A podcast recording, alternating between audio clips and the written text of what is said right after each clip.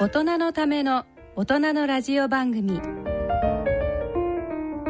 大人のラジオ。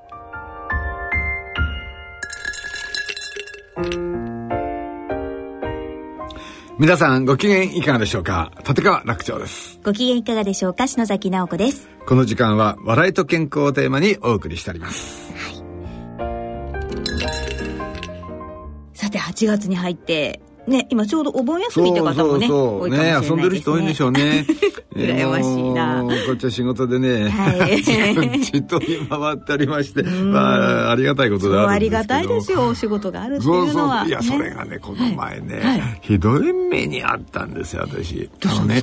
釧路にね、北海道の、あの、呼んでいただいて、喜んだね。だって東京暑いんだもん。さあ、これから北海道、だって釧路ってね、結構涼しいんですよ、そこ。北海道の中でも。うん、よーしと思ってね。で、飛行機、羽田から乗って釧路に、ね、よし、これから涼しいとこ行くんだと思って乗ってたら途中で機長の挨拶でね、エンジンが一気トラブルを起こしまして、っていうのね。えっと思ってね。そしたら機長がね、はい、いや当機はエンジンが一つでもあの十分、えー、飛行できますので大丈夫ですって。ああなんだなんだ大丈夫じゃんと思って、とりあえずよかったと、ね、はい、そうしたら、はい、えー、エンジン一つでも飛行できますのでつきましては、はい、これから仙台空港へ緊急着陸します。ええ？話ってちょっと待って、ちょっと待って。止めるなら止めよ。止めるけど、けど、降りるって。降りるだってもう仙台まで来てるってことでしょ？そうですよね。もう半分来てんのよ。えー、あとちょっとじゃない、行ってよ。本当ですよね。しょうがない機長が降りるってんだもん ね。しょうがないで降りたのよ。はいで搭乗待合室に出されて、うん、で3時間ぐらい待たされてねそうしたらね、はい、あの当何々便の、うん、でお待ちのお客様にあのお知らせいたしますっていうか、うん、ようやく飛ぶのか、うんでその前ずっと点検しますから待っててくださいって言われてたのよ、はいはい、ようやく飛ぶんだと思ったらあの当機はあの飛行不能になりましたって。やだ結婚にします結婚にします？えー、と飛ばない。だって仙台にいるんですよ。そうですよね。みんな乗ってったわけですよね。でどどどうするの？どうすの？で、うん、聞いたのよ。そしたら明日の朝、はい、羽田から臨時便出しますからそれにお乗りくださいって言うから、うん、じゃじゃあまあね、うん、うん、まあ翌日の仕事だったからああじゃあまだね。飛行機だったんですよ、そうすると。あの朝出るっていうんでね、うん、えー、じゃあいいかと思って、えー、じゃあこれからご案内しますって言うから、じゃあね仙台から羽田田にまた連れて戻されんだと思ってね、うん、ああ戻されちゃうんだと思ってくっついてったの、はい、ただね、うん、あの空港の外出ちゃうわけ。え？なんでなんで外出んの？と思って、うん、えおいくらなんでもおかしいでしょ？と思って係の人に「あの羽田行くんですよね?」って聞いたら「あいえどうぞあのご自由に東京までお帰りください」は仙台で降ろされて。どうぞご自由にお帰りください東京。だって無理やり連れてこられたのよ仙台まで。で明日の便はまた東京から出るわけですよ、ね、そう羽田から出るんでしょ、でということは明日までに東京帰えなかったらしょうがないじゃない？乗れないじゃないですかね、うん、勝手に帰れってわけ、え？こんな理不尽なことがね許されていいのこの本当ですよね。日本で。で帰ったんですか？帰り帰ったんだけど、はい、だって空港にいるわけ駅にいるわけじゃないんですよ、もうそうですよね。空港から仙台の駅までね、うん、あのその時初めて知ったんだけど、うん、30分かかるの電車で。電車で、うん、じゃあ早く行かなきゃと思ってね、時刻表見たの、はい、うんあのそしたら2分前に出発してた。30分に1分しかないの。うわ、じゃあ30分待ちみたいな。だから1時間かかるわけ。30分待って30分乗るから。そうか、そうですよね。うん、でも、すでに夜の8時。ということは、最終間に合うかどうかのタイミングよ。本当ですよね。勝手にお帰りくださいじゃないのよ。もう、間に合うかどうか。もう、ぶっ飛んでってね、最終の新幹線乗って。帰ってきもう飲むしかないですよそうなると。ねそうですね。もう一杯やるしかねもうねもう落ち着いたからヘロヘロになって。でまた次の日行ってみたいな。また空白今度は日帰りだからね。ああそうですね止められなかったわけですよね。一つの仕事のためにね、うん、仙台と釧路をね 2, 2日連続ねとんぼ返りしたなんなんちゅう才なんだと思って。まあまあまあ持ってますねなんかね。ね もうお払いしたい。いやいや楽しませていただきました はい、えー、それでは、えー、大人のための大人のラジオ進めてまいります、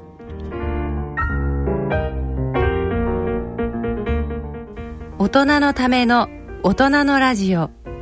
この番組は野村証券ほか各社の提供でお送りします。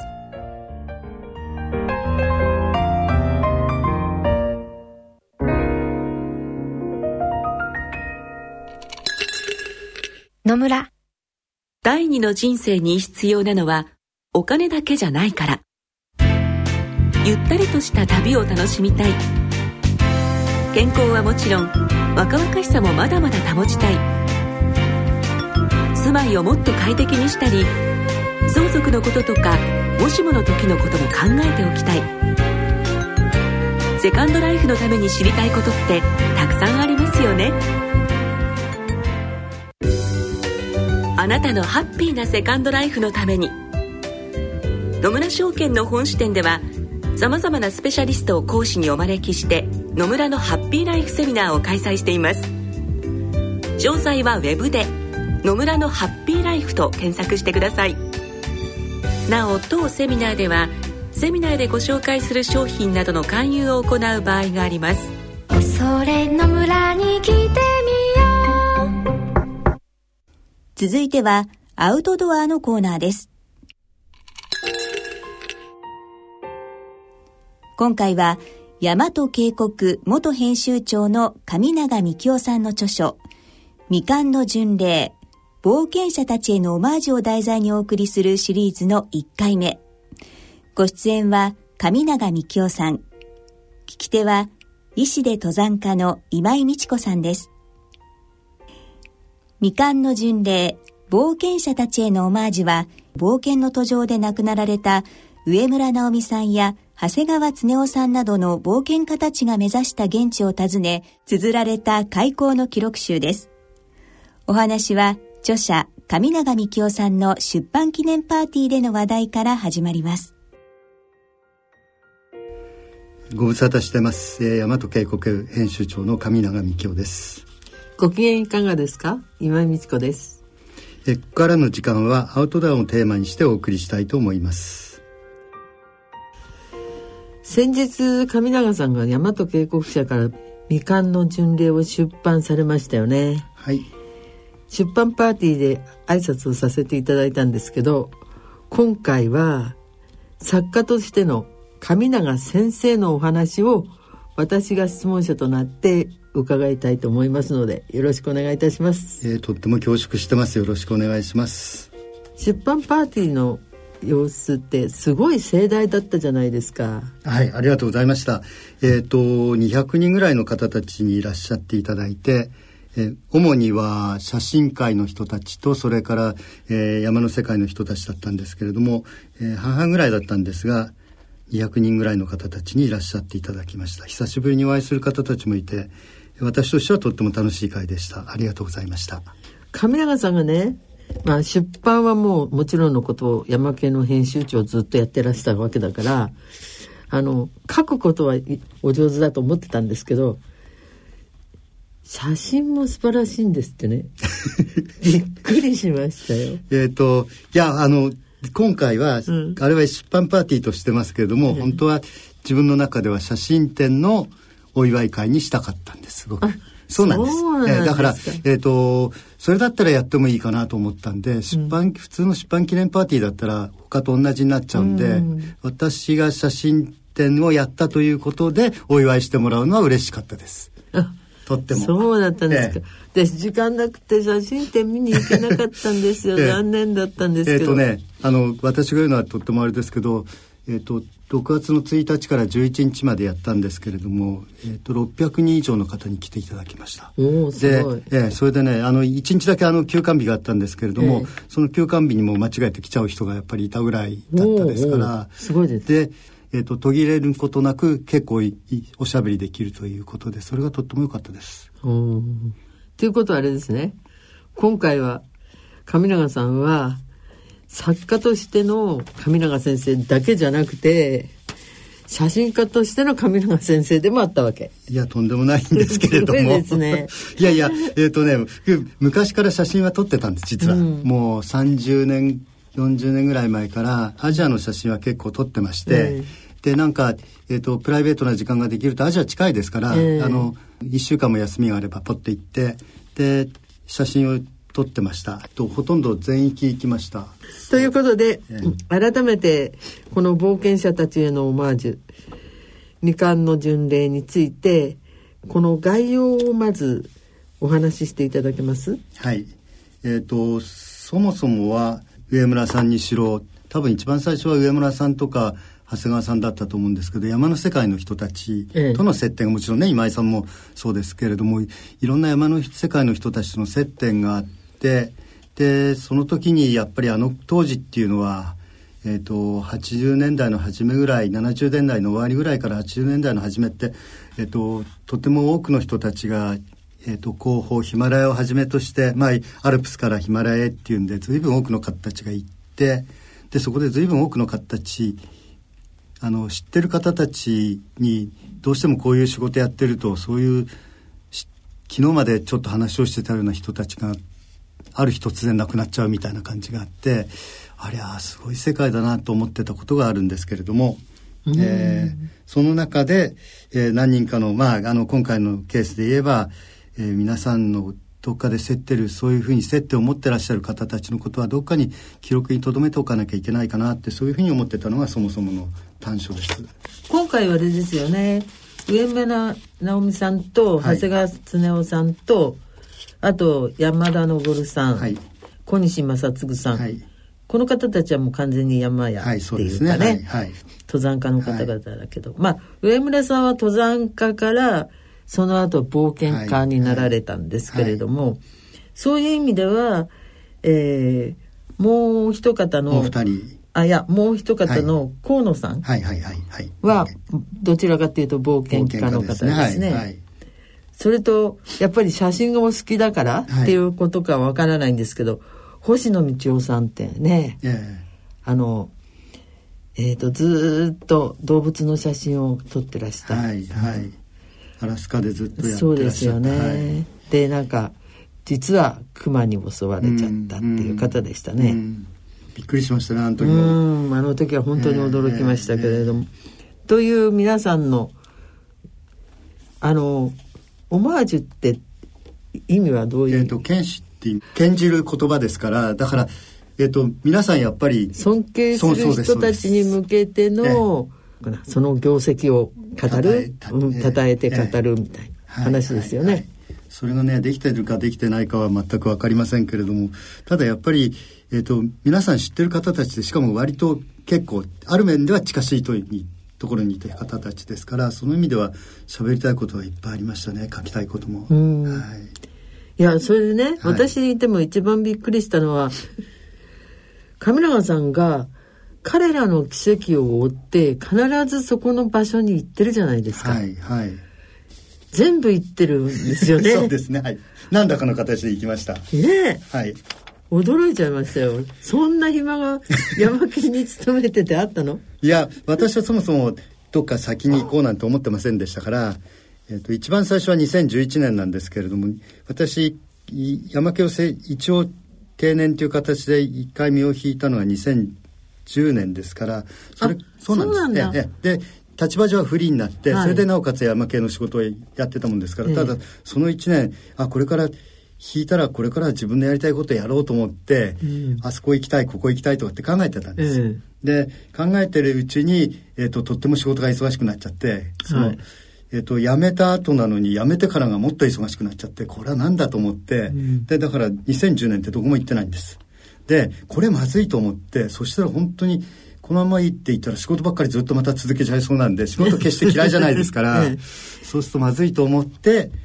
2011年に初めてマッキンリーに行ったんです。デナリにでその時はもうこの時に行かないといけなくなっちゃうと思ってたんです。危機感を持ってたんです。うん、でなぜデナリかなぜマッケニーなのかって言えばもちろんそこには上上村さんも絡んでるし、うん、それから山田さんも絡んでるし、ね、小松さんももちろん陽子小松さんたちも絡んでるしということで、えーと、あもうその時すでにじゃあこの本の構想があったわけ？いやいやこの本の構想は後です。いやそれよりも山に行くことを考えてたんです。あ、なるほど。で、で、その山に。山行くのに。まあ、木にだったらば、上村さんもいる、上村さんのや亡くなった山じゃないですか。うん、山田さんの亡くなった山だし、うん、えっ、ー、と、三枝さんも小松さんもみんな亡くなった山だしっていうことで、山が先なんです。で、えー、でもそういう時ね、亡くなった山行きます？だって、だって衝撃的だったですよ、みんなその4人の方たちは。あの時の話も含めて。ね、うん、えー、どんな、えー、もうどんな山なんだろうっていうのはもう大体もちろん分かりますけれども。でもとってもやっぱりそれが衝撃的だったですから、うん、どっかで気持ちの中では同じ、まあ皆さんあの時は同じルートでしたけどね。そ、ね、えー、それは冬だから当然それは仕方ないんでしょうけど、うん、夏だとそれはある程度そそのトレースはできるというふうに思ってましたから、うん、だからやっぱりまあ金利が一番最初デナリが一番最初かなと思ってました。会いに行ったような感じでしょそうすると、そうですね。どっかではそうです、それがまああの後の話になっちゃいますけど巡礼っていうような話に絡んでいくんですけどね、やっぱりどっかではどっかでは行ってみたいなってトレースしてみたいなと思ってました。なるほどね、えー、でもなかなか簡単に行けないじゃないですか。山山行くったって。あのまあ、お読みになれば皆さんお分かりになるんだけど、ちょっと凍傷になりそうになったりしたでしょはい。はい。絶対やっちゃいけないことですよ、本当に。なんでこんなというふうに。90%登ると思ってたんです。うん、ね、ええ、残念でしたよね。ええ、でもまあ、あの、その2回目のアタックの時で、うん、えっ、ー、と、まあそれなりに結構下から歩いてきましたから、うん、まあそのそこに見えるんだからもう俺はいけるだろうなと思ってましたから、うん、ちょっと強がりですけど、うん、でも半分ぐらいはもちろん悔しい気持ちあるんですけれどもでもあっさりしたもんでした。ああいいやってもうそこにあるんだからと思って、そこが多分ほん本当の登山者じゃないんでしょうね登山家では。違うの私それすっごい分かっちゃうの残念ながら、えーえ。ーあの60歳になった時、ええ、チョモランマ行ったんですよ。え、ですごい調子よくって、最終キャンプにも入ったら、うん、前の日に登ったっていうか、その、私がキャンプに入った日に登ってた人が、うん、頂上で、なんか意識不明になったもんで、うん、シェルパ取られて、彼らが、ね、あの、要するに救助に行っちゃって、で、結局はあの私と一緒に翌日登った時そのリーダー格の人が途中で「寒い寒い」って言い出して、うん、いやとてもこれは私の力で、うん、彼をもしかして何かこう交渉障害になった時下ろすってことはできないなと思って、で降りてきた。でその時にちょうど夜明けの頃でえーと、チョモランマ側からするとあのエベレストって三角のこう岩のところが一番最後にあるんですよ。はいはい、それが本当にあの朝日を浴びて金金色に輝いた。その前に、うん、寒いとか言い出した時にはまだうっすらピンクだった、うん、それを全部見たら、うん、あもうこれ見たらいいかなって思いました。もん。すごい光景を見たわけですね。うん、で、しかもほらみんな夜中に登るじゃないですか。でもほら、シェルパが前の時に、前の日に、要するに救助行っちゃったもんだから寝坊しちゃったので、私たちスタートが3時頃で遅れちゃったもんだから、もしかしてこの光景を見た人は他にはあんまりいないのかなっていう時間帯だったから。はいはい。なおのことまあいっかって思いましたねあれは。あのえーと、ヨーロッパの話で言ったらね、うん、それこれもやっぱりだいぶ前ですけれどもモンブラン登りに行ったことがあって、うん、その時に、えーと、モンブランって面白くないって言われるじゃないですかあんな単調な山でその。えー。と、普通に登ってりゃ登れる山ですからっていうふうに言われてて、モンブランは面白くない山だって言われてるけれども、っていう中でえっと、実際その時私が行った時にはとっても良かったんです。それは今今井さんがおっしゃったように太陽の儀式僕は太陽の儀式と思ってるんですけど日がどんどんどんどん変わっていって、うん、えっと、色が変わって登り方が変わって、えー、それがとってもいい山だったんで、えー、だからモンブランなんか決してあのモンブランなんかなんて言っちゃいけないモンブランはとってもいい山だったなというふうに思っててそのイメージがありますよやっぱりすごくで、えー、だから今。でもさそれはその時は長女行けたんでしょ、えー、行きましたもちろんじゃあ完全に、まあ、納得してるんでしょ？そうですね、でもあの光景を見れたからそれもあるんで、うん、うん、でもダメだった時のそのあれっていうのは分かりますねそれやっぱりね、うん、ダメでもよかったなって思っちゃう時があるっていうね、それすごいことですね、重要なことですもんね。そうそうそう、まああちこち全部行かれて、はいその行かれた時の思いって思いがこう普通の人みたいに亡くな誰かが亡くなった山に行くってええっていう話じゃなくってそこで亡くなっちゃった方に対しての原稿書いちゃってどんどん思い入れがあるから、やっぱりその山は見てみたいって思う。うん、なるほどね。あの違うのね。うん、だからなんかどっかで検証しなきゃいけないっていう気持ちでうん、特に山田さんなんかの時はどうして山田昇がどうしてここでなっていうのはありましたから、うん、で何回か取材しながらけ検証風の原稿を書いてましたから、うん、それは上村さんだってそういう形だったな、で、はい、この本に関してはいつ頃出されたんでしたっけ、えー、とね、3月の上旬です。ですよね、えー、えー、それでえっ、ー、とこのままじゃ多分そんなには動かない売れないだろうなと思ってましたから、うん、えー、なんかしなきゃいけないと思って一回市毛さんと対談させていただいたり、うん、それからこういう地味な本ですからそんなに急にワッと出る本ではないと思うんですよ。うん、ただ、えーと、書評で何度か取り上げていただいて日経と読売とみんなあの書評欄で取り上げていただいたもんですからそれはとってもありがたかったですね。しかも好意的に書いてくれたもんですから、ね。えー、とってもありがたかったです。いや好意的かどうかはわからないんですけれども私はもうこの本あの送っていただいたですよ、はいはい、もう出た時すぐにね、はい、でもう読ませていただいて一番思ったのはこれって上永さんのあ上永先生のなんかメモリアルジャーニーじゃないかっていうふうに思いましたけれども、うんでもこの本を読んでねもう一つ感じたのはね、はい、奥様たち。はいはい、そうですね。今回いらっしゃっていただいたのはとっても嬉しかったですよ。でしかも皆さんすごい明るかったですよね。えー、私、遠目にしか拝見してないんですけれども。えー、うん。結構でもね、あの、本文の中で、うん山屋って結構ほら、自分勝手なことも、ところもあるし、え人から理解されない人たちが 多いじゃないですか、はいはい。で、ここにいる何人かもそのブルーに入ってますよね。細かいことはまあ後にして。なのに、本当におか奥様たちがみんなこの、えー、彼らの理解者、うん、すごいですよね、ね、その理解者の理解程度の凄さ、うんあれはすごいなと思思いましたね、うんうん、本当ですね、うん、あのまあちなみに上村さんのきみこさんと、それからえっ、と長谷川さんの、えーと、正美さんと、はい、それから河野さんの純子さんと、はい、それから、えーと、小西さんの一子さんなんですけれども、はい、皆さん4人の方がいらっしゃってて本当嬉しかったですそれで本当は星野さんも、うん、あのぜひお呼びしていて星野さんあの直子さんにも来てもらいたかったんですけど、彼女はちょうどその時富山であのえーと、写真展やっぱりやる時だったもんですから、う。ん、星野さんの写真展やる時だったんでと、うん、やっぱりそれはごめんなさいになっちゃったんですけど、うん、でも4人の方いらっしゃっていただいたのは本当に嬉しかったですし、ね、なかなかあんな機会ないですから。そうそれで皆さんがすごい楽しそうにってあれあ私思ったんだけど、ね、山系の今の社長さん、はい、あの初代社長さんはやっぱり威厳があったじゃないですか。はい、で、2代目の社長さんビジネスマンっぽかったんだけど、やっぱり今の社長さん女性だっていうこともあり、え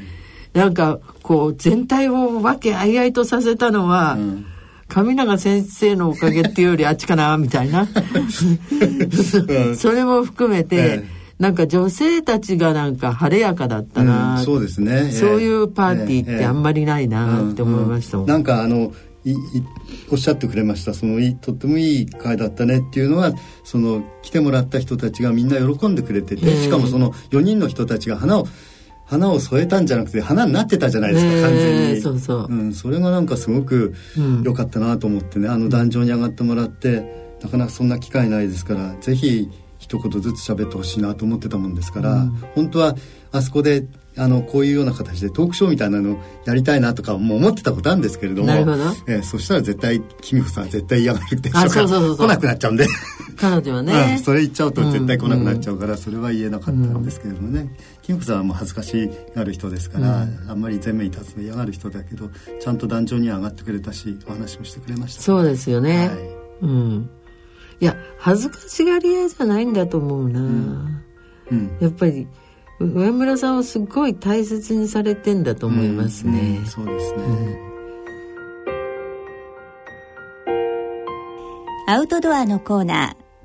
ー大和渓谷元編集長の上永幹夫さんの著書未完の巡礼冒険者たちへのオマージュを題材にお送りするシリーズの1回目ご出演は上永幹夫さん。聞き手は医師で登山家の今井美智子さんでした。この続きは次回の放送でお送りします。野村。ちょっと気になるお金の話。今回は低金利です。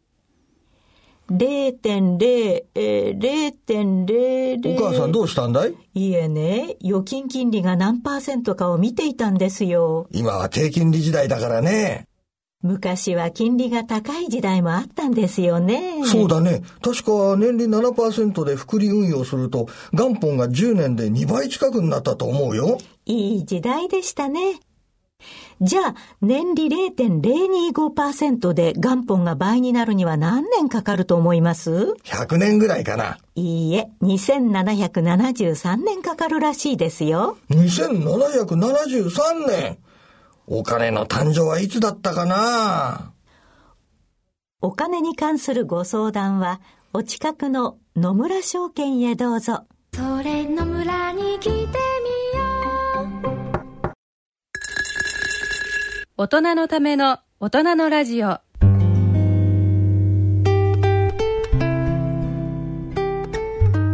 さて今回の大人のラジオはいかがでしたでしょうか？いや私ね、はい、あの上村直美って結構ねファンでね。あそうなんですか、うん、手記とかね、はい、いろいろあの読んだんですけどあの上村直美って人ね結構、はい、あの食べることに執着なる人なのね。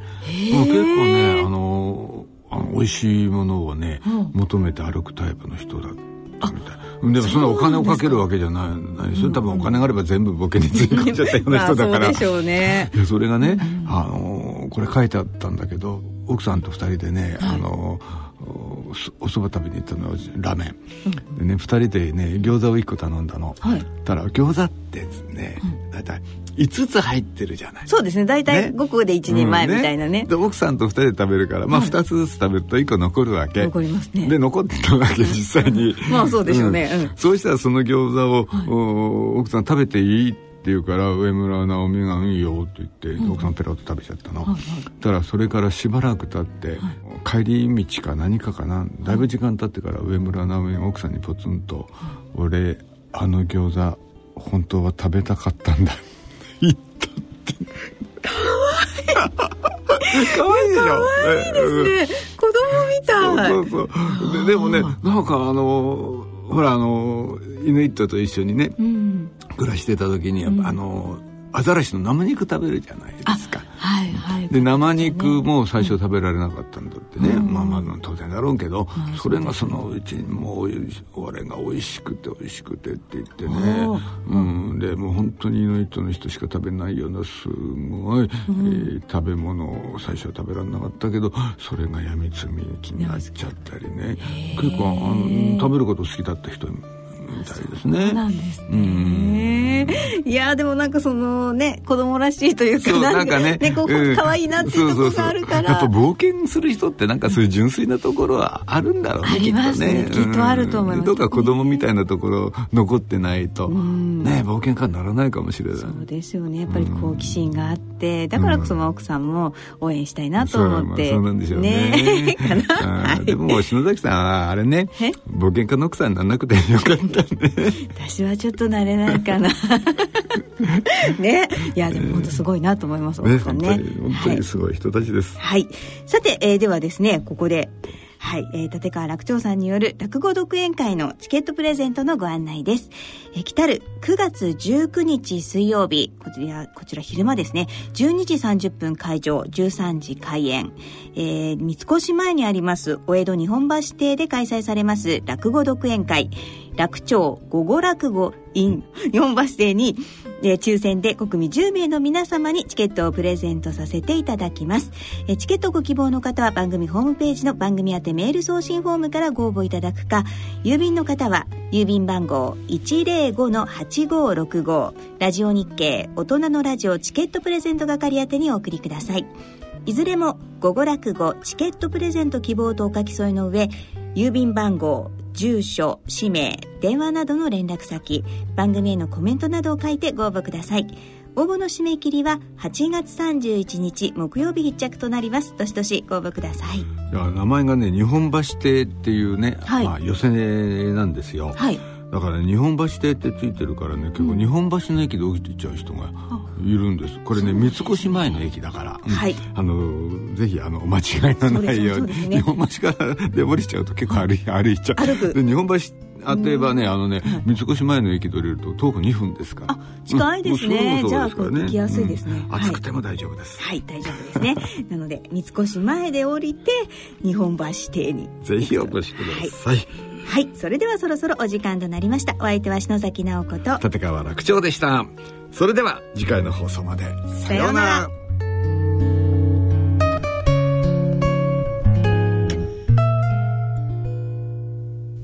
大人のための大人のラジオこの番組は野村証券ほか各社の提供でお送りしました。